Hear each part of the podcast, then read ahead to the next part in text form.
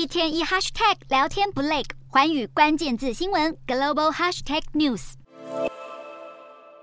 车商可能越来越难赚到年轻人的钱。华盛顿邮报报道，Z 世代的人越来越少买车。据统计，一九九七年的二十到二十五岁年轻人，九成有驾照；到了二零二零年，同年龄层的人只有八成有驾照。年轻人不想开车，可能主要受到心态改变和现实面两个大影响。首先，心态方面，婴儿潮世代的年轻人认为拥有一台车是社会地位的象征。可是到了 Z 世代，不用照顾车，更自由，车子只是一种工具和服务，不是必需品。考量到现实层面，近年来轿车平台兴起，共享经济活跃，自驾的需求也随之降低，而且新车价格越来越高，年轻人更是负担不起。为了省钱，有些人更选择和父母同住，直接开父母的车。也不用买车，社群平台兴盛，汽车驾照更是被社群媒体取代。透过网络不用出门，人们不再面对面互动，也就减少了买车的动力。虽然越来越多 Z 世代不买车，但美国整体车市还算活络。商务部报告指出，一月份汽车销售就增加了五点九趴，显示汽车市场还是在成长。